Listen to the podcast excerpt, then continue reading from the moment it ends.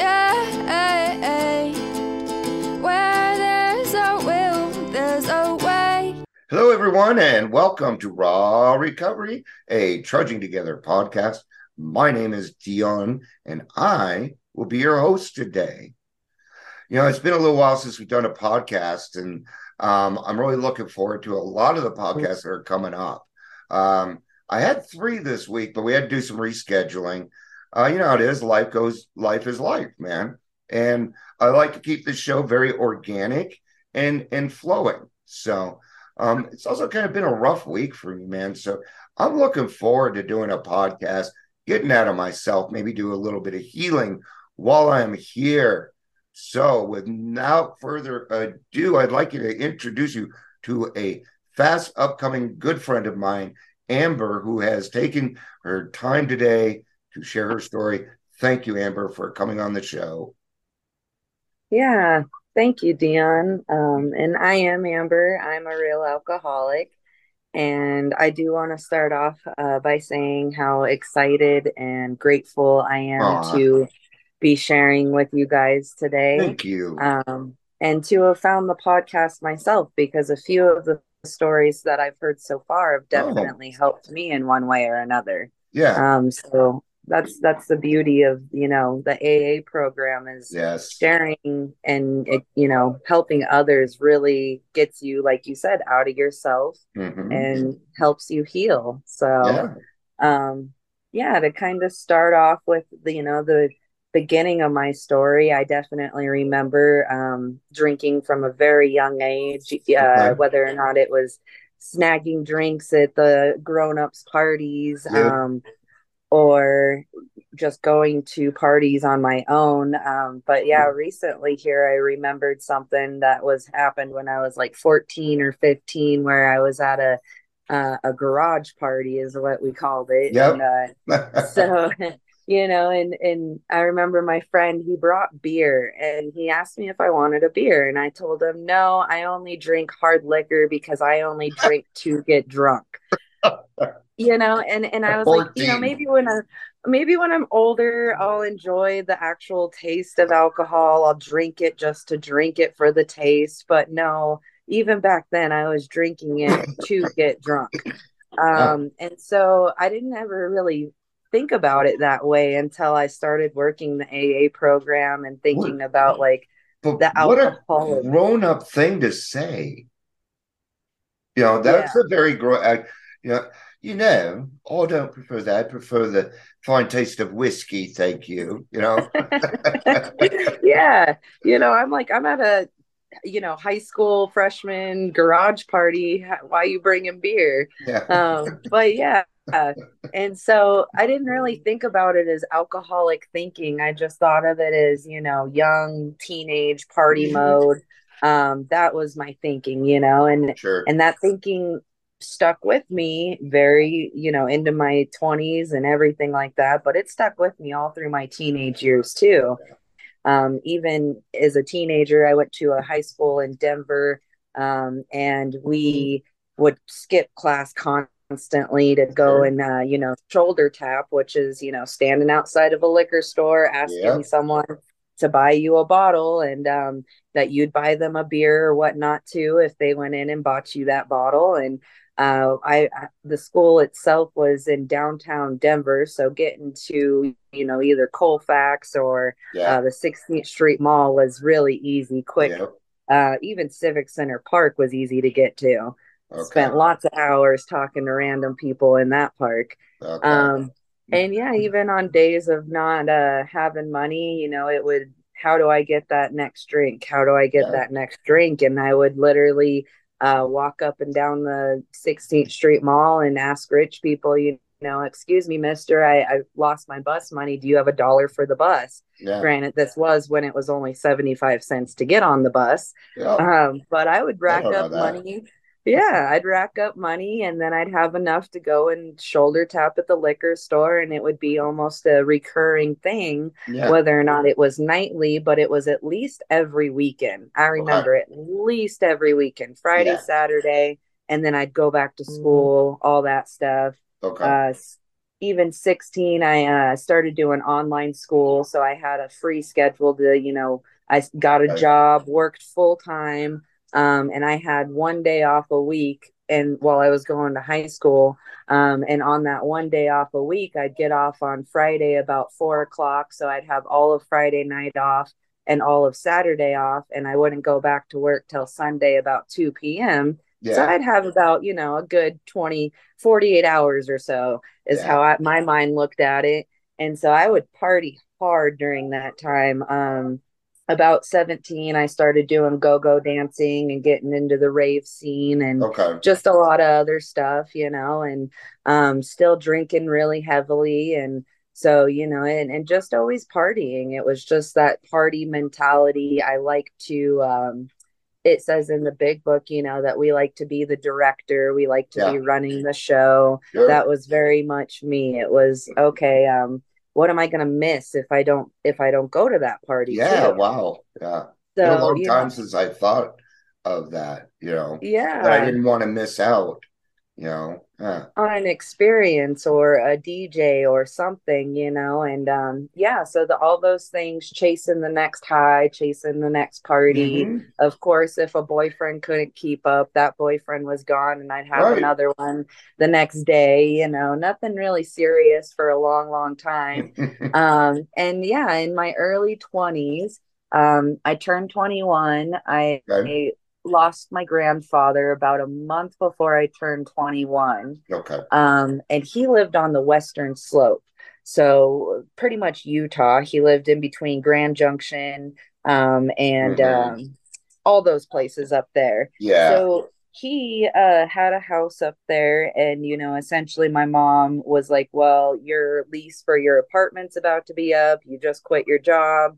Why don't you go move up there and you know take care of the property um, Oh. and find a job up there pay me Yeah. rent this this this and that you know so i kind of took her up on her opportunity um, and i moved out there with a boyfriend at the time um, our dog and our cat yeah. and pretty much started a whole new life. It was I, I grew Wow. up in Denver my entire life, you know. Yeah. What and what a switch. Yeah. It was it was a tiny tiny town. It's called De Beque and Yeah, it has a where that's at. population 400 people. Yeah. Yeah. Don't blink. So it it was a total culture shock. Um, I went to the Grand Junction uh, area courthouse to actually get my 21 ID and everything. You know, Uh-huh. the hor- horizontal ID. That's right. the versus the vertical because I was ready for that one, of course. That's right. And you know, so my boyfriend, he was also an alcoholic. He had a warrant out, and so he couldn't go and uh, you know, get his social or his birth certificate and really get a good job while he was out there. So I was the one working full time. I actually was working at a bar, bartending, Okay. uh, as well as waitressing, and it was a it was in um, Parachute, which is the next town over. Um, and so I wouldn't drink on my shift, but as soon as my shift would end, I would drink. oh yeah. And you know, then I started getting scared of the mountain driving while drinking, yeah. all that stuff. Especially especially over there by parachute. Yeah, One road that's just Mr. Windy. And exactly. it- And it's like Death Road. I forgot what they call it, but Yeah, i i would close the bar about, you know, 2 a.m. and then drive by myself back to De Beque, and it was at least a 30 minute driver. Well, Yeah. probably about 20 minute drive. yeah. Uh, but yeah, so then I started having my coworker drive me, and I told him, of course, it was the I was dishonest, right? sure. And told him it was the fear of driving, which it was a little bit, Yeah. but not really. It was because I wanted to It's because you were drunk and driving, but Yeah. yeah. And so, still you know, still legitimate fear though. yes, You know yes. what? I I appreciate even though you were lying, I appreciate it. Yeah, you know, I didn't want to one hurt somebody else, but two Yeah. not hurt myself or, you know, there's so many deers and people lose their life Yeah. on that highway so much. Um, but yeah, so that didn't help it. It didn't help that I had an alcoholic boyfriend sitting at home all day, every day drinking too. Yeah. Um, and eventually uh, that boyfriend left and man, I just kind of went into uh, one of those rabbit hole spirals where, you know, I just, I was secluded uh, because one, I had left Denver, all of the people I knew, all the things I knew, and moved to this tiny town and just secluded myself, you Yeah. know? Um, I ended up, uh, you know, deciding to move back to Denver and get back with that alcoholic boyfriend and try Okay. again and Sure. you know and and we I worked back at the pizza place that we were at and we were actually allowed to drink on the job at the pizza place you know Okay. according to the owner at least Yeah. and so you know it was one of those jobs where I stuck around because I could drink on the job not Yeah, because sure. I I enjoyed making pizza by any means. Oh, um and so you know that that eventually failed epically and i had Sure. another failed relationship again after that. Um but the failed relationship after that actually is one of the ones that kind of was like hey you have a drinking problem you know like i've heard it before because it runs in my family Okay. um, my grandmother passed away from this disease okay. my grandfather he didn't die from the disease but he actually was a recovering alcoholic Okay. he had been working the program for about 14 years. Yay. He passed away on his motorcycle in a freak accident in a rainstorm. Uh, but he died doing what he he loved. wanted to. Yes. Yep. Exactly. And he didn't die old. He didn't want to die old. He didn't want, you know, he he was a badass. He was in a um, Ah. biker biker crew called uh, Soldiers for Jesus. Um, and so, you know, he was a very religious guy. So him and I didn't see eye to eye on that. And of course, since he was in AA, being a religious man, I thought AA was a religious program for Sure. the longest time, you know? Mhm. And so, um, yeah, so I've I have a lot of, and the alcoholism doesn't only run because those are the two people on my mom's side. My mom's also an alcoholic. She is a uh, she's been sober for 19 years, but she does not work the program. Um, so she is Okay. unfortunately still in in her own hole some days. Oh, Um, so yeah, maybe someday she'll be open, honest, and willing to give it a shot. yeah. Um, Yeah. because her father did it and now her daughter's doing it, and that, you know, it's all about um per, you know, promotion uh, attraction, Attraction. not promotion. You know, so my mind. Yep. Exactly. So and and so at least she's sober, but yeah, it's Yeah. it's definitely a battle. Um, and then of course it's on my father's side as well, and so it's it's deep in my family. Yeah. And so, you know, um, but yeah, that boyfriend, you know, he was like, I think you have a drinking problem. And of course, you know, me being in love, I'm like, oh, I'll do anything for you. I'll go to AA. and so I, I tried it, you know, okay. I, I kind of got scared by that God word. Um, this is Sure. before COVID. So it was before um, Zoom really took off. You know, there Okay. were online meetings now that I'm finding out by old timers that yes, there there were online meetings, I've but been you going went to them for a long time. yeah, it was like through AOL Messenger and stuff like that. Yep. Uh, so, but yeah, anyways, it was an in person meeting that I originally went to. And so I got scared by the hand holding, praying, the God word, the Mm, fact that they uh, had the rule, or not the rules, but the steps up on the wall on a Yeah. big poster. And in my mind, I was like, those are rules. You know, I was sure. barely 21. I'm like, man, I just got legal drinking. Don't take this away from me, but I do need to stop for a while. Yes, Yeah. you know. So so I did stop for about a year on my own.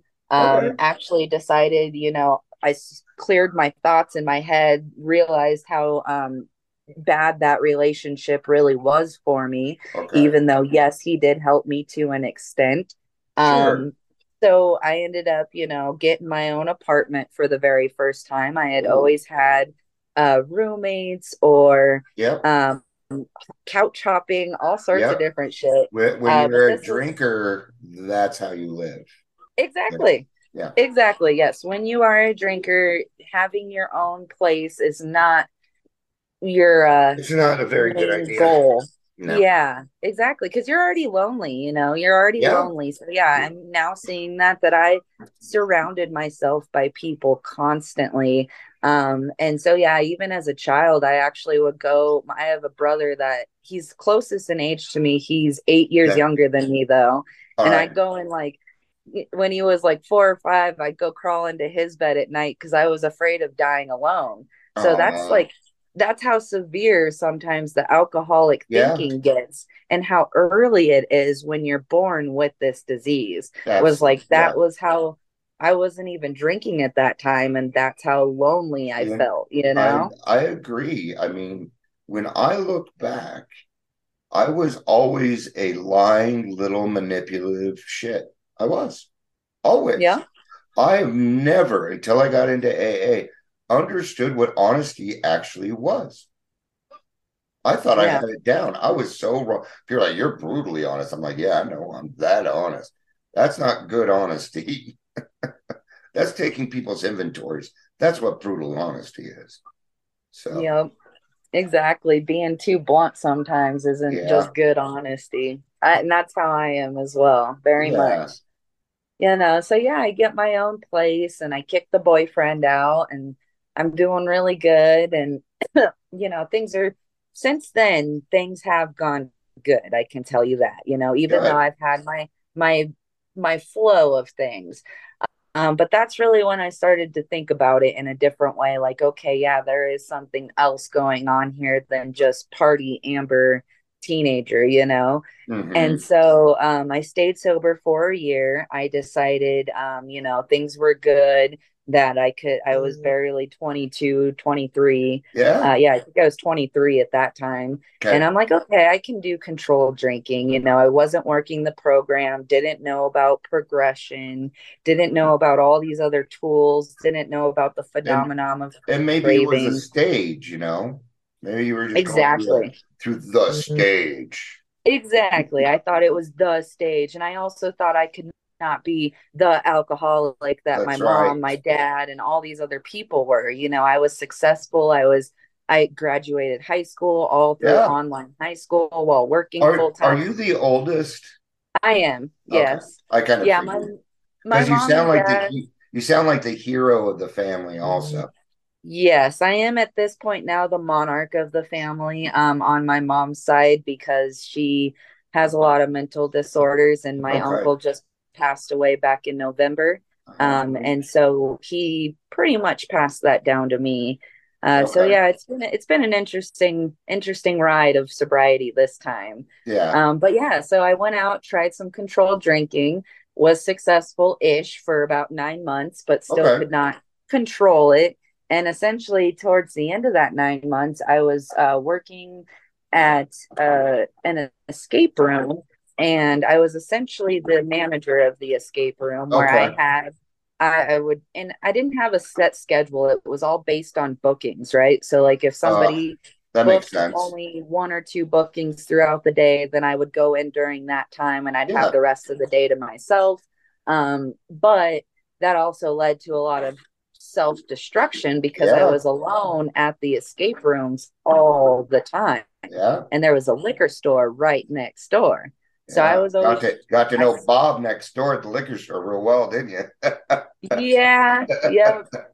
And so, you know, it was one of those things where it was like I just would go to the liquor store and drink Okay. on the job and then unfortunately drive home. Um, and so one of those nights that I drove home though, I decided I was gonna go to King Supers um and dinner and bring dinner home. And in between King Supers and home, I blacked out and ended up wrecking my car um, into a parked car in Denver. Okay. So luckily, oh, hold on, I'm getting another call. There we go. And so luckily, I didn't hit a person or, you know, a, a car with people in it or anything like that. Like, yeah. seriously, my higher power, I, I consider my higher power my ancestors, my guardian angels. Yeah. So in my mind back then, I'm like, my guardian angels, they helped, you know. But I also realized, okay, nobody's hurt.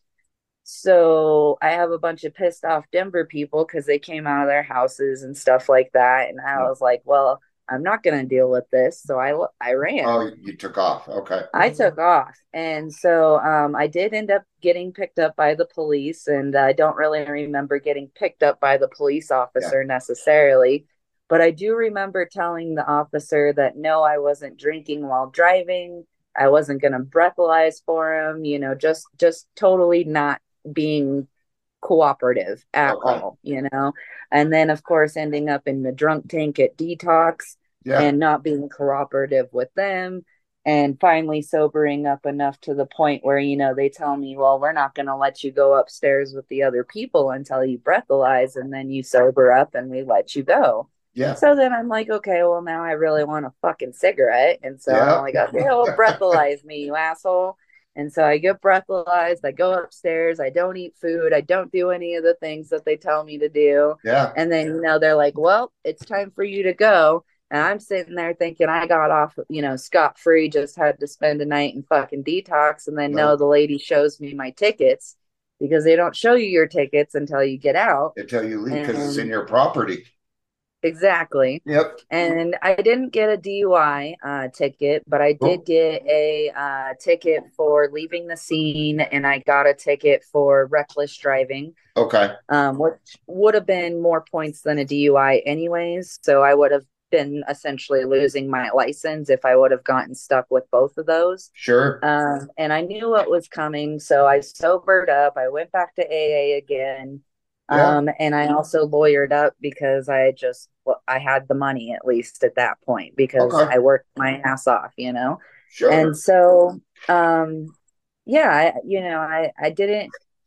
It didn't go well with the boyfriend after that, of course, because sure. I, I was still dating the same guy that I did the year. Um, yeah, and he the, was already concerned not the one that told me you have a drinking problem, right? Oh. That's the one that's the one I kicked out, but I I actually started dating my current boyfriend. His name is Scott. Okay. And mm. Scott and I have actually known each other for like 13, 14 years now yeah. at this point. Okay. And so we've known each other through that party high school scene yeah. and like that's how we know each other is and it's the part and he knows you. Yeah. Yes. Yes. He, so he, you know he he knows the real Amber. Yeah. So he got to see me sober there for like the last six months of that year. And then he got to see me drink for the nine months. He got okay. to see me wreck my car. He picked me up from detox. Um, and he made me, you know, of course, promise him that I was going to stop drinking and sure. get help and all that stuff. And so and I did. It. You meant it. I did. I, I, I did. did and so I went and like I said, I went to D- uh, uh, AA again, and this time I ended up at the Arid Club off of like 10th and uh, Wadsworth. Wadsworth yeah, yeah, 10th and Wadsworth, and you know, I was going in a little bit more open minded that time. Yeah, you know, not not as close minded as the first time, but still that God word and holding hands and praying. Sure. I was just like, man, yeah, you knew what to expect this time. Yes, yes, I knew what to expect, and I definitely went a lot longer than the first time. Okay. Um, but I still didn't go long enough to one get a sponsor or two read the big book or even learn the steps you know mm. i still mm. didn't even learn about progression that blows my mind that i still was just in in that big of a delusion that i still didn't even hear the word progression at one of these meetings yeah um so, anyways, yes, I left again and I decided I was going to do it all on my own. But at that point, yes, I had decided that I was an alcoholic. And so I stayed sober for three years for that one okay. um, without any help. Uh, but during that time, I was very, very irritable, restless, and discontent. Yeah. and it wasn't like that first year that I did of sobriety, you know, it was like I they you know, I hate the word pink cloud, but that's really kind of how it was because it was yeah. my first time in 10 years being sober yeah. for a year. Um, and then the second time of being sober, that first year, same thing. It was like, oh my God, I didn't get a DUI. Uh, mm-hmm. I went mm-hmm. to court and everything. Anyways, I got the lawyer, dyed my hair blonde so I looked like an innocent little girl. And, uh, the, you know, I did all this shit. Yeah. And so, um, yeah, I, the lawyer ended up getting me a good deal, which probably in my case, I should have gotten the bad deal. So that way I would have hopefully learned a lesson. But at this point, you know, I, now that I've worked the steps, I totally 100% agree with that line from the big book, you know, uh, you won't regret the past nor wish to shut the door on it. You There know, it for the longest time, I was like, man, that judge should have nailed me. I would have stayed sober. no, I wouldn't have stayed sober. I Now you, the it, yeah, shit. the same thing would have happened, Yeah, except but it would yeah, have been for- worse. yeah, but so for that three years, you know, the first year was good because all I got out of that ticket, um, they dropped the uh leaving the scene ticket. So all I got was the careless driving ticket. So it was Okay. only four points. Yeah. So I got to keep my license. I had to do 20 hours of community service, which I ended up fucking doing at my uncle's Elk Lodge, which Yeah. is literally Beer Haven. Yeah. If anyone knows what an Elk you Lodge did is. was hang out for Yeah, hours. I wasn't I wasn't drinking, but I was literally just hanging out. Yeah, exactly. yeah. I, yeah, So- I paid I I paid somebody to do my community service hours for me. Yep. See, you know what it is. I also I, I paid someone to do my math on online school because yeah, math on online does not make sense to me. that dishonesty, you know? That's it. Yeah. Um, and so, yeah, and so the first year was good because I was like, man, I didn't get fucked by the judge. I'm sober again. Um, and I actually got pregnant too. okay. And we were expecting, you know, we were trying. We weren't expecting it because we had actually been trying for quite Okay. a while. And it happened. And so then, you know, that was even more reason to stay sober. Um, I had uh, I had to quit smoking cigarettes, so that was extremely hard. White Yeah. knuckling it, not smoking cigarettes, and being pregnant. Um, and so it was just yeah, pregnancy was very difficult. And then I also had um actual pregnancy difficulties. I had Okay. preeclampsia, and they ended up having to induce me yeah. and so it was a lot of, and my son spent five days in the NICU because he was only four pounds. wow. He was Oh, Okay. completely healthy. Thank Yeah. God he was completely healthy. Um, but it did end up being an emergency C section. Um, you know, just doctors, the all the doctors, the entire process just seemed to not really care. We just Yeah. felt like we were treated like another number too. Yeah.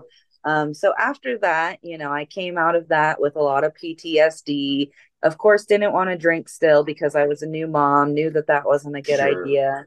But I did want to smoke cigarettes, and I started fucking sneaking cigarettes from my boyfriend, and it Mhm. turned into this huge fight because I was breastfeeding and things like Ah. that. And Yeah. so, you know, it, it was just like if I would have been sneaking alcohol, though, just Yeah, like that, just- you know? It's the same behavior. Yeah, exactly. And of course, Yeah. I didn't realize that until now when I've been working the steps and stuff like that. Now I'm Yeah. seeing my side of the street. I'm Hey, just like, oh, I'm Yeah, not, we I'm got not. a little kid. I'm gonna play with the kid. Oh. Hey, Oh, Can I say hi? say hi, I, Hi, what's your name? I, Isaac. Wow, Isaac. How old are you? we, You're three? Wow. I'm 52. That's a lot, huh? You're a mm. cutie, Isaac. Mm-hmm. Thank you for thank thank you for you. saying hi. Yeah, good job. Are you playing? Mm-hmm. Good. Um, yeah, so I got pregnant with him. He came along and I snuck the cigarettes, but then I put those back down again too. Um, and then, you know, I did decide that um, I don't know, after about two and a half years of sobriety, I decided, well, maybe I can drink like a normal person someday again, Yeah. right? But but to be completely honest with you, I actually ha- and everyone that'll be listening to this, I guess, but I had that reservation that someday I would have a drink at, let's say, my Yeah. wedding. Lurking Right. notions, yes. The lurking notion. It Yeah. was never like, oh, if somebody dies, okay? Because Mhm. I've lost a lot of fucking people, Yeah. and most of them because of alcohol. So it's not like that ever went through my mind, but it was like my wedding, um, certain occasions like that, right? It's it's the happy occasions that actually get us. Yeah, exactly. And so I had that reservation. I had that lurking notion, which once again, I still didn't know the big book, so I didn't know this. And so, yeah, I, my somehow my brain it talks about it in the big book you know how we're going to forget the suffering the humiliation from even a day a week a month all that ago. And yeah that's exactly what my brain did. My brain forgot totaling my car going to jail Yep. going to all this stuff. The Um, and- yeah the fights. Yeah the dishonesty all of it. And so you know um at, at two and a half years i was like well you know it, at my three year mark i'm not going to go out and drink on my three year mark but after three years i'll be cured i'll be able to drink like Oh yeah, once you have that chip, you're like, yeah, I did it.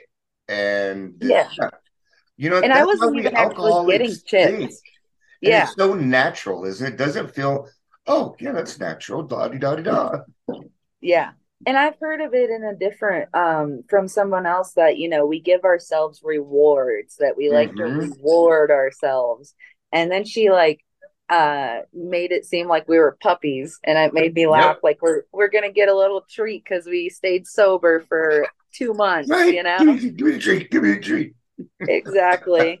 Um, so yeah, after that three years, about a month or so after that three years, around Fourth of July, actually, I think it was, I went back out. Um, and it didn't, you know, it wasn't anything bad. I never went out and wrecked another car.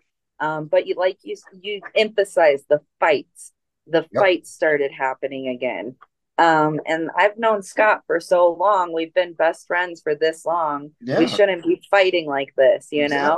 Um, so, and then of course, you know, me not being present for Isaac, not being present for our animals. We have two cat, or well, we didn't have two cats while I was drinking, but we have two dogs, we have a hamster, we have fish. So we have things and we have goals too. Yeah. So we're, you know, we're starting to slack on our goals. Scott and I actually run a company together as well. okay. So we work together, we live together, we do everything together. Isaac, Yeah. when he's not at preschool, he's with us. Um, you know, so it was one of those things where it was like I was not present for anyone. yeah. And I didn't want to kill myself, but during that time of drinking, I was out drinking and it was harder to put the drink down this time too. Yeah. Um, and it, and the lying came up quicker than before. I Yeah. started sneaking drinks quicker than before. Mhm. Um, our agreement was when I did go back out drinking that I was only supposed to be drinking seltzers. And of course, I'd be sneaking vodka into my seltzers. yeah. Like the progression, that progression. And And, I it- thought it, And it's fast too. yeah. And I thought it was all because I was having to, I was having somebody control my drinking, Yeah. not because of progression, not because of me wanting more and more and more. I thought it was just because, oh, I had to drink this much before he noticed, Yeah. you know, things like that. And that, that alcoholic delusion that we're really fucking in. yeah. And I heard that I heard this in a meeting. I think it was this morning too, where you know we would I would del- I would make up things in my head where like you know if I took a drink or two drinks, but if nobody saw it, it didn't happen. it didn't happen. Yeah.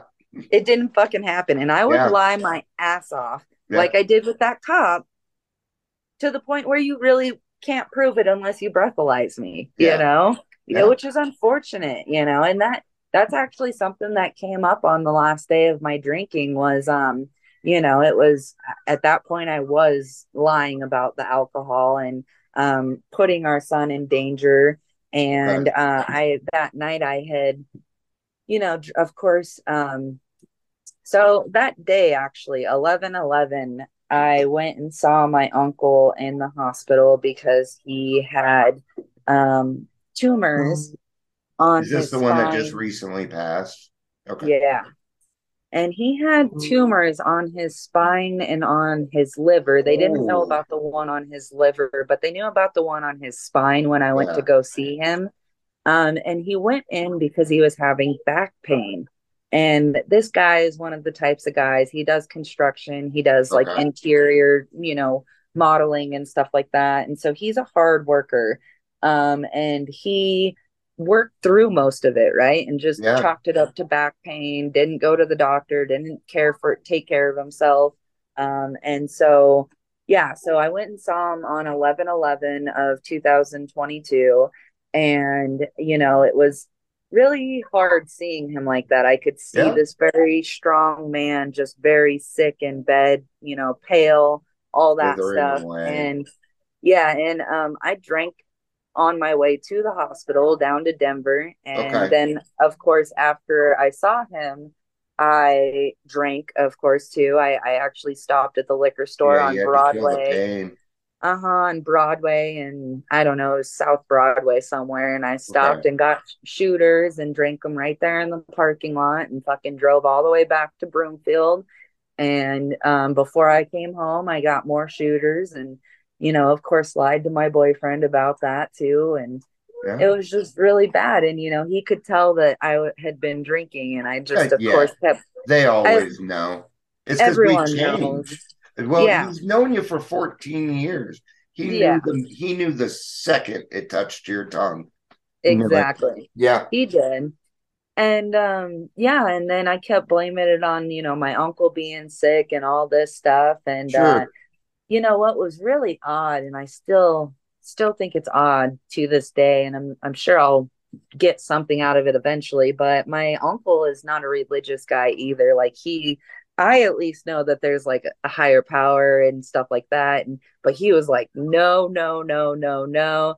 Uh, Yeah. He had been sober for 10 years, but would not touch the AA program because he thought it was religious. Yeah. Um, and so, but he he really helped everyone around him. Like he used his skills to go and remodel people's houses. Like I could probably list off 10 people that when he passed away, they were like, My your uncle redid my bathroom or my kitchen or Yeah. this. And I'm gonna have to look at his work every day now and think about him. And I'm like, Well, I have to look at his possessions. service What do you right think? there. Yeah, so he did service work in his own way, and that's what kept him happy, joyous, and free. Okay. And a lot I've of people do that, and it's okay. Yeah.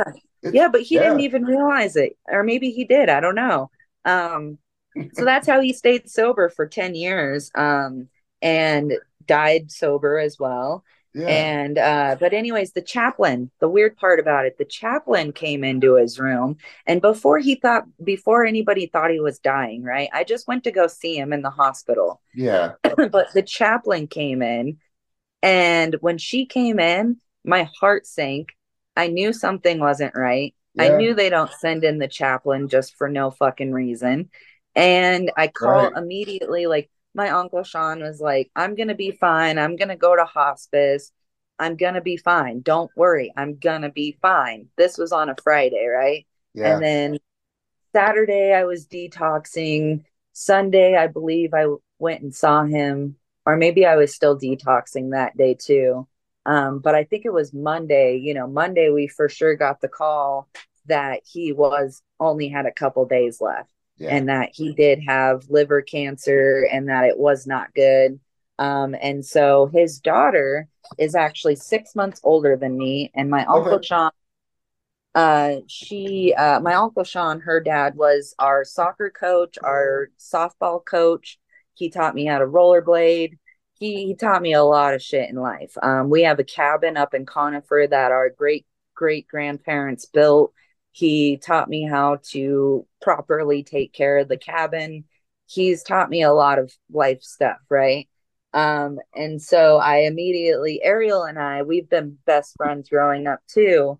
But that escape room that I was working at, that I was also drinking at, she stayed on when I decided to leave. And me being stuck in my alcoholic thoughts, I was pissed off at her for not leaving too. Yeah. And it caused this huge fight. Yeah. We hadn't talked for like a year and a half. And we were like sisters growing up, you know? And so uh, when Uncle Sean, you know, when we got that call that he only had a couple days left, her and I literally set everything aside and just was there for him. And that day was, you know, it was very interesting, but we hugged and we, you know, we didn't like talk about our issue, but it was Yeah. like, okay, we need to move forward yeah. for the better of the family, you know? And so uh that yeah, and he passed away on Thursday. So we, you know, he he he went into the hospital on November 5th and died on the 17th. So Okay. 12 days is 12 how days. quickly. But like Yeah. I said, he never went to the doctor. Who knows Yeah. how long he really had this. Um, but you know, it was one of those really it was a fucking shocker for us. It Sure. really was. He was only 54. Um, so it was it was hard. Um Yeah. and so yeah, my mom, you know, she deals with a lot of stuff. My uncle Sean was her rock. He also financially helped her. And since he's died, uh, she's pretty much crawled under a rock and Yeah. not talked to anyone. Um, she I'm sorry. Yeah. it's okay. Um, she uh also Sean on I mean, he's been talking about what he wants what he wanted what passed down to for a while. Like for example, like Ariel gets his, you know, savings in his car and Yeah. whatever else he can sell. And he's been talking about this for years now too, which kind of made us think maybe he knew something was going on. Yeah. Maybe Um, you did know. And so, and Ariel, she's never going to have kids. And I have a kid. And the only other one that the cabin would get passed down to would, is my brother Dylan, and he's Mhm. barely 21. Um, Yeah. So, Sean, and I'm the only one that ever goes up to the cabin and Yeah. takes care of it and stuff like that, too. So, Sean has been talking about it for five years now that he's going to pass that down to me. And so he did on his deathbed. He laid this out to me, Sean, or me, Ariel, and my mom. Okay. And my mom gets our grandfather's house out in Quebec. Like Yeah. the house was the both of theirs, and now it's just hers. So Okay. he, you know, we each got something. It's not like my mom got Sure. it, nothing. Um, but in all reality, you know, my mom, when I was drinking for that year and a half, I never once told her I was drinking. Yeah. Uh, but I she never asked either. And she didn't she never was around enough to realize that I was drinking either. Uh, she doesn't come and visit Isaac much. She, you know, it's just one of those things where if she would have been present herself, Uh-huh. she would have seen it, you know? yeah. And so instead, she's now mad at me that I lied to her um, and that I shouldn't get any of the things that Sean has left to me yeah. um, even though Sean knew that I was drinking, uh, and he and I had a really heart to heart talk on, you know, the 11th. And I, you know, I not only did coming home and, you know, my boyfriend smelling it on me and him, he actually called his dad, our best friend Oh, Chris, oh, and uh, his mom. trouble. and they all did an intervention on me that night. yeah. And, you know, so, but it, go? it worked, you know, and it went it went shitty. It fucking For was you. shitty. It for me. And I wasn't nice to them, so I'm sure Sure. it was shitty for them too. yeah.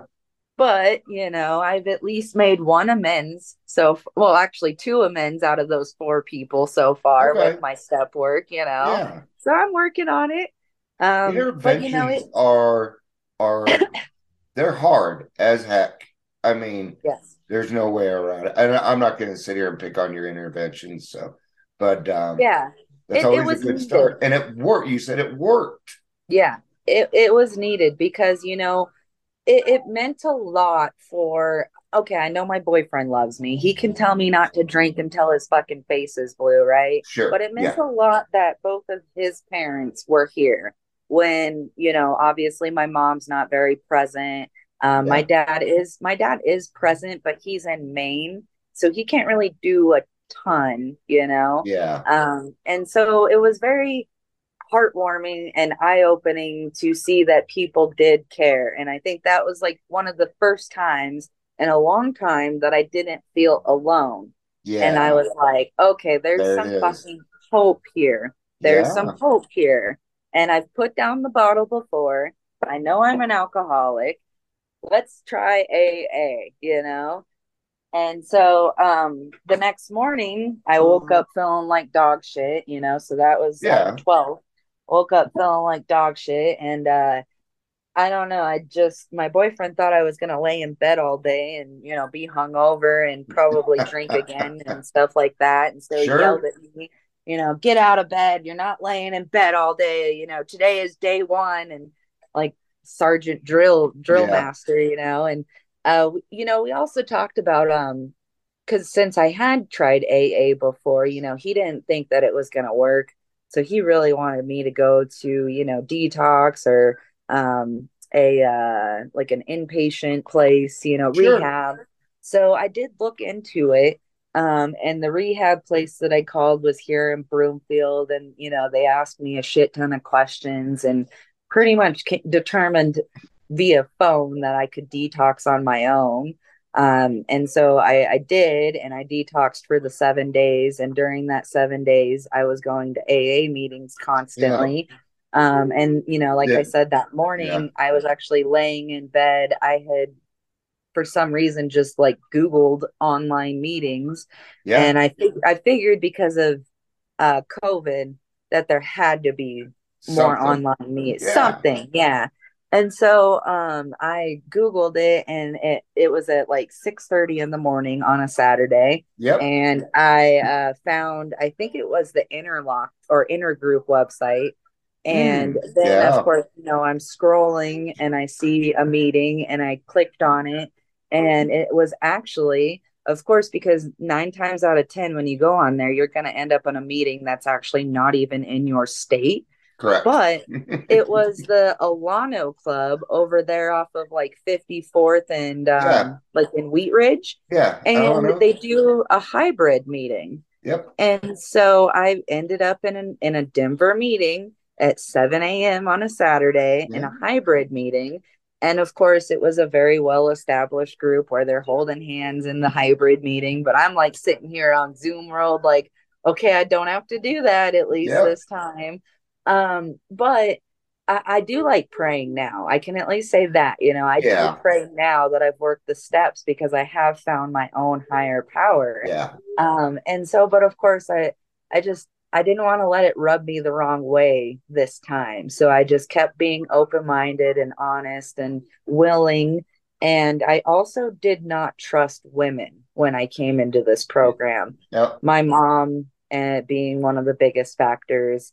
Um, but a lot of other women in my life, it's just typically I can trust the men in my life more than the women.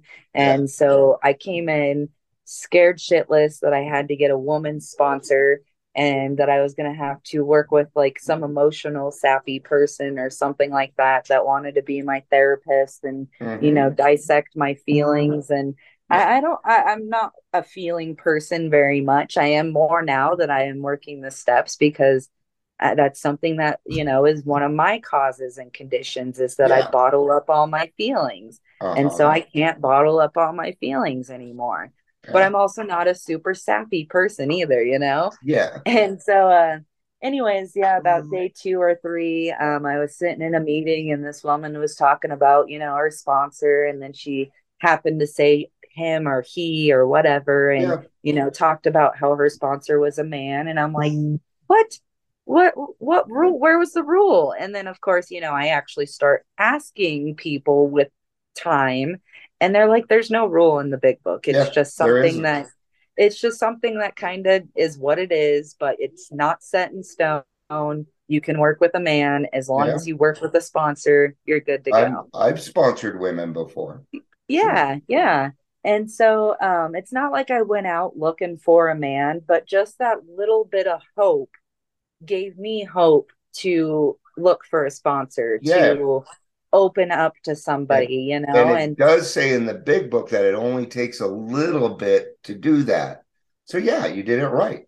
You did Exactly. exactly how I told you to do it in the big book. Yep. And so, you know, I started uh, going to more meetings so that I could meet more people, hear more people's stories, stuff like that. Um, I eventually was on at our time, it's 11 a.m. It's called um, No Rules, No Drama. Okay. And it's an okay uh, meeting. It's very free flowing, no time limits and stuff like that. But it also doesn't really have like a topic starter.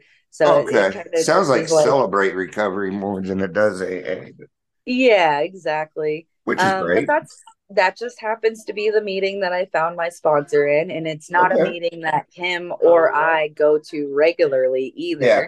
Uh, it's just the universe connecting two people, you know. And he went on there and he shared his hope or his strength experience and hope. Um, and he talked about how he got sober at 23 and how he you know had had gone through all this shit and done it on his own for a while. And then finally you know he met up with uh just this dude that taught him the steps in such a simple logical yeah. way that worked for him and yeah. then not only taught him the steps but also gave him a manual yeah. to teach those steps exactly how he learned those steps and so you know that that's what caught my mind was like wait a minute okay you got a manual for these steps you you got sober around the same age as me yeah um i think he's about 10 years older than me so he's not my age um but he's got like 16 years of sobriety which just yeah. blew my mind for somebody under 40 you yeah. know and so um yeah you know and that was one of the groups that it wasn't like you could message everyone or private message people you had to mm-hmm. message the co-host and then yeah. hope that the co-host mm-hmm. sees it and messages them and yeah it, it, it worked though i got his you know uh cool either he got my number or i got his number and we called each other right after that meeting and we just talked for a little bit and he got me started on what we get our sponsees started on, which is we call them our action tips and then mm-hmm. three suggestions. Um, and the action tips are actually really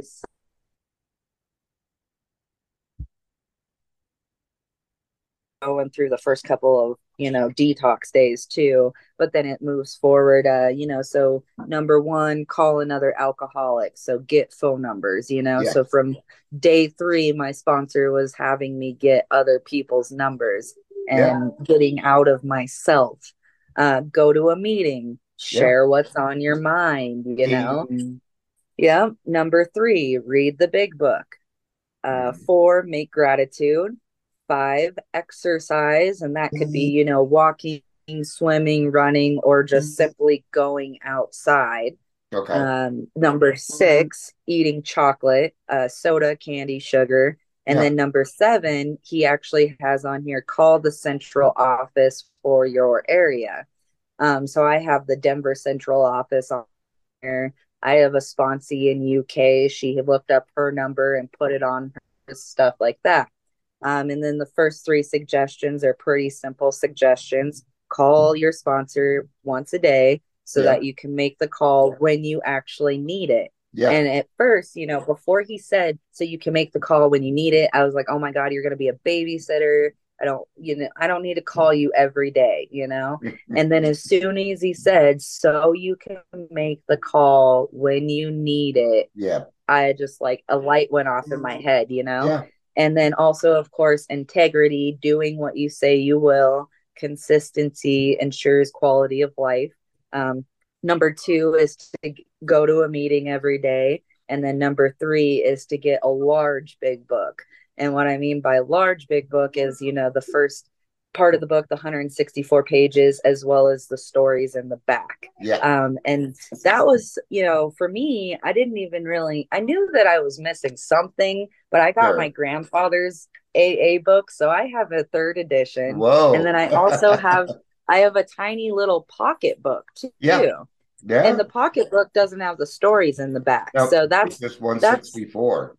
Exactly. So, you know, I love this one. I love all three of my big books. They're all written in at this point because, of course, I had to get myself a regular fourth edition as well. Yeah. So, um, so that, yeah. So that just, that was such a, you know, an educational moment on day three. Like he actually finally explained my big books to me. Yeah. Um, I also had like the 12 and 12 from my grandfather um, I also have the uh, it's actually an Al-Anon book, but it's like pretty much their daily reflection book. Sure. Um, but yeah, it was I thought it was our reflection book. And then when I showed it to him, he's like, No, that's Al Anon. Yeah. I was like, Oh, okay, well it yeah, I read Al Anon daily reflection too.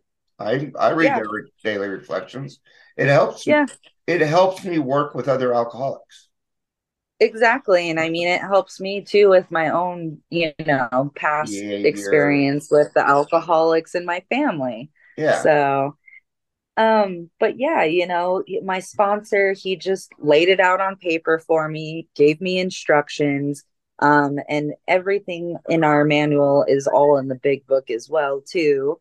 Um, Yeah. so you know, he'd give me um a part to do, and I would, if I had a question or something, I could go back to my step journal and read what he gave me Yeah. and if I still had questions, then I could call him, you know. Yeah. But it was nice. And then when now that I'm sponsoring people, I'm giving them exactly what he gave me. That's it. And and now that I go to the sponsorship family, Uh-huh. um, it's it's kind of crazy. We have a once a month uh, meeting, and the everybody in this meeting all has the same manual. So we talk about it like everybody knows about it because we all know about it, Not and it's just so. It's not a secret. No, it's just so amazing. yeah. Um, and you know, at, at first, my relationship with my sponsor was like, you know, I felt awkward and Sure. I felt like, you know, maybe I couldn't trust him. Um, but then I started thinking, like, well, I have no reason not to trust him, first of all. He's just, he's two states away from me, first of all. I'm in Colorado, he's in Yeah. California, um, and he knows nothing about me. Um, and, you know, Yeah. it, slowly we started, you know, building a relationship. yeah. Um, The first anyways. two, when I meet with a sponsee, Mm-hmm. I'll meet with them a couple times before we start doing any work. Because what if they Exactly. don't like me? What I, exactly. and that's happened to me before, Dion. I just don't, I'm not connecting. And so I go help them find another sponsor. Good. That's yeah, I love that. And that's Well, that's how it I? should be. Yeah, exactly. My phone is dying, but I'm still here. Um, so Okay.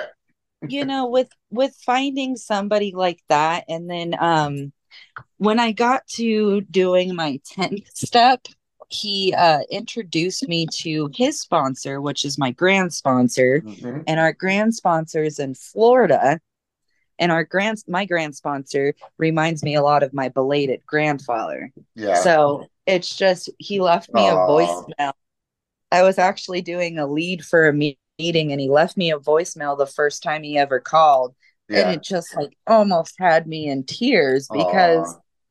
We're not alone, you know, just the beauty Yeah. of this program, we're not alone. Um, and like that was, you know, it wasn't wrecking a car or even the intervention, you know, the intervention really did help. yeah. Um, but it was the fact that I was just felt so alone, yeah. um, and just so defeated. Those were the words that I knew before I came to AA, right? That's how I could describe it. But now that I know the big book pretty well, I like to go to the page on 152 where it talks about someday he will be unable to imagine life either with alcohol or without it. Then he will know loneliness such as few do. He will be at the end, the jumping off place. He will wish for the end. Yeah. So, yeah. Oh, I misread that last sentence, That- but that's okay It still says the same thing. yeah so I, I was at that jumping off place i for the end even though i had a lot of things to live for Mhm. um and yeah so you know um he walked me through the steps fairly quickly um before going through the first uh three steps we do like to have our sponsees read um up to the first 63 yes page 63 second paragraph uh-huh. um, or listen to it because, of course, during detox and shoot, I couldn't even read for the first month of sobriety because I just could not Yeah. focus. I couldn't um, talk or walk. I had to relearn. Exactly. We have to really recreate our lives, is what Yeah. it says. Um, and yeah, so I, you know, we give option to listen to it, which the Everything AA app, you know, that's an amazing app for me because that's how I listen to the Yeah. book. Um, Um, I love that app. The only thing that I don't like about it is the counting of days. okay. Um, It, it does count it kind of odd.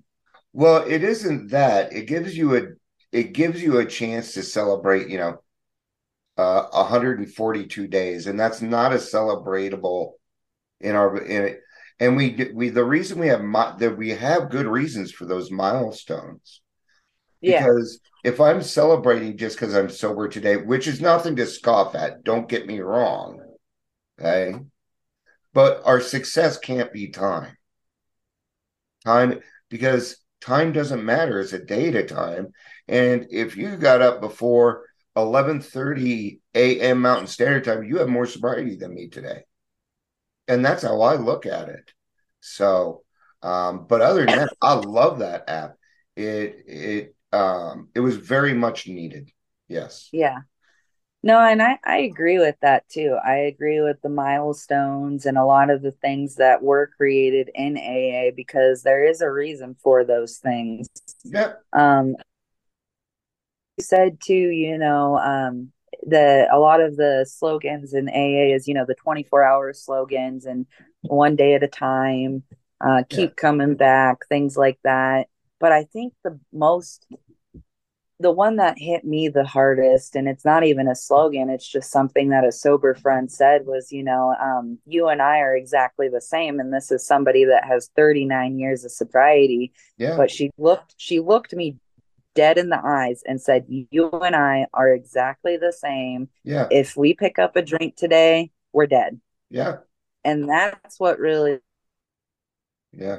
Um, and so she's everybody's She scorecard reads zero is what we're saying. yeah, We are all yeah. just as clear. It do- and time doesn't matter. It doesn't.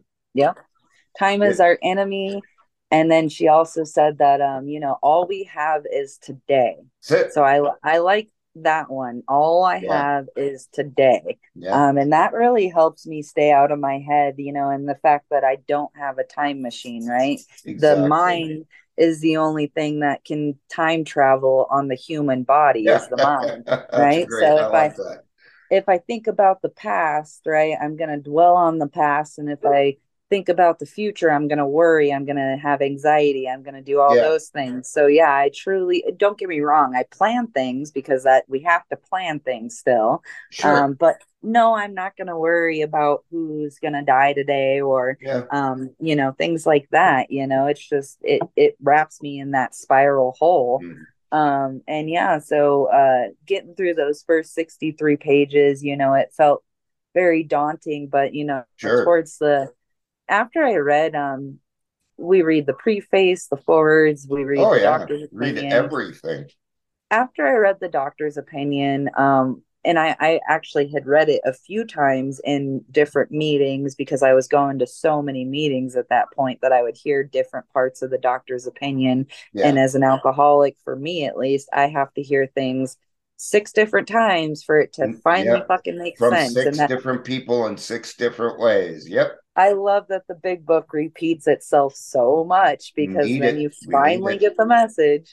um and yeah so you know i get to the 63 pages we set up a time he walked me through the first three steps in about two hours or so um and i felt like wow okay that wasn't as nearly as bad as i thought it was gonna be Yeah. it was already shit that i had already decided you know Yeah. like I, I really came back this time like no i'm done now help me with the solution what was Yeah. i missing that entire three years that i was sober that i was still a fucking asshole all the time you know Yeah. um and i also this time too uh the detox place you know i told you they told me to detox for seven days and then i could come in and talk to them about the rehab um and when i went in to talk to them i actually brought my boyfriend with me too so Yeah. he could get a vibe for it Sure. well, one, we both got really bad vibes from the place. And two, they don't use the steps or the AA program whatsoever.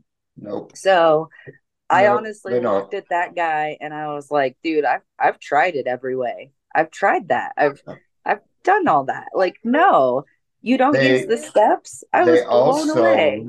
most of the people that are working there are also not in recovery. They're just young kids with bachelor's degrees trying to teach you their form of meditation. I And could tell. I I hate to say this, but it's stupid. Yeah. It really I'm not was. big on I'm not big on treatment anymore because Nope. it's not 12 step. It's not based on anything. It's just Yeah. money grubbing. We can go to detox and AA just fine. yeah. You know, Yeah. So you know, yeah. Does treatment help? Yes. But it's very expensive. The right treatment's very expensive. Yeah. I I think, you know, medically detoxing and then yeah, like you said, the AA, that's Sure. really what what we need. That's that's what Um, we did, or or maybe AA is not for you, so you know we go find you a different group, maybe celebrate recovery, where you know where there's no structure, you know, or yeah. there's Dharma Free recovery, thinkers. there's Wellbriety, there's there's a lot of places to go. Yeah, there's uh I just came across free thinkers and it's pretty much a whole agnostic form of it. Yeah, And that, that was cool to fi figure out. Not that I like, you know, I'm not on that level, but I'm I've always been a pretty open-minded person and I really like to learn as much as I can so I can come up with actual, you know, an actual either opinion or decision based on the more information I have, you know? yeah, And so I think that's why I'm really starting to explore every avenue of AA right now. Um, and so yeah, so I uh worked the steps with him. He he launched me into step four, and that was really awesome. And he broke step four down into like six parts. Um, so that way I wasn't yeah. So that way I wasn't doing it all in one sitting. Um, and I got through step four. I did step five, six, and seven, and you know, pretty much started having that spiritual experience where my Yeah. thinking started changing. Um, and once my thinking started changing and I started helping others and finished the steps and sponsoring other people, that's when it all really just changed, you know. it. It, I realized life wasn't as bad as I thought it was all these years, you know. Yeah. And granted, I'm only 29, but luckily I'm only 29 and I get to hopefully experience some life without yeah. misery. Hey, I've heard your What you story. doing? You you had a bottom, you know, and that's why I never say rock bottom anymore because it's it's a bottom. It's a decision. Have you had enough? Are we done? Can we move forward? That's that's what we're coming down to. Um, Yeah. but I will plant that seed. Um, my main mission in life is to ruin your drinking career, and I'm really good at it. Keep keep your shirt on, buddy. it's okay. we're doing a little work. We're doing a little work with the kiddo. Need to be changed. Uh, yeah. So change in thinking, though, that really is what it's all about because you're able to start thinking clear um, Mhm. and making, you know, just non selfish actions and decisions. And you're not always thinking about how you're going to benefit from something. Correct. Um, I I'm not a huge fan of baby showers, but even today at the baby shower that I went to this morning, you know, once I was there and present and Yeah. playing with his and nephews, all of my selfish bullshit went out my head and it Yeah. made me realize now this is why I come is to be an auntie, not to Yeah. get sort of satisfaction out of, oh, this isn't a party, you know, but yeah. Yeah, so it's one of those things where it's just it it opens up so many doors and I've never I've had friends, but I have so many real friends now that I'm Yeah. in AA. friendships in AA are different. Yeah. And now I don't see my grandfather as just some weirdo Jesus lover Yeah. sober. I'm like, okay, no, he was having He's a- his spiritual I experience. get it. Yeah, he was having a spiritual experience, making his amends, living his life, and Yep. I, I want that. I want to pass it on. Yeah. um and i want to live free as well and you know and uh, my sponsor told me uh, when we went through steps one two and three uh, he had me turn to page i think it's 133 where it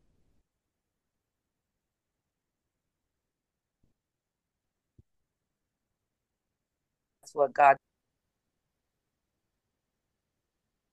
yeah I- had a little difficulty there, folks. So I had to pause it, but we are good now. Thank you. Mm, Thank you.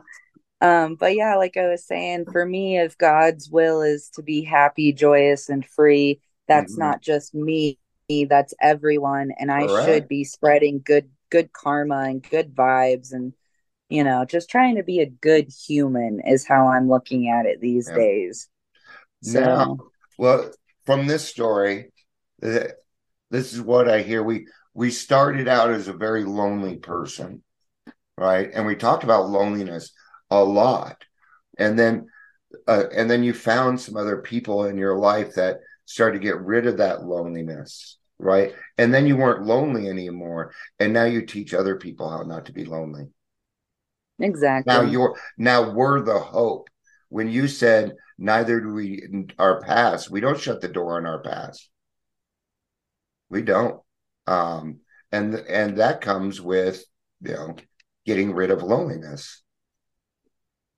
yeah, every experience that I've been through has led me here and now I can be of service and exactly I wouldn't have I wouldn't have been able to be of service if I hadn't gone through these experiences. Exactly. Everything that led me to today made me, and I wouldn't change it at all. And one other thing too that I like to keep in mind in this recovery process is that, you know, no one moment can be recreated. So even this moment right. right here between me, you, and everyone else that listens, yes, it will be recorded, but it will never be recreated Nope, exactly that way, or even a moment or a feeling. And that's just Yeah. a beautiful way to embrace what you're in at Yeah. that time.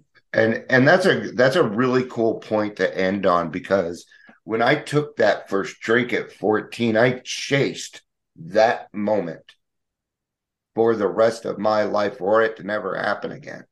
Then I come into the program and I start doing the work and new things happen.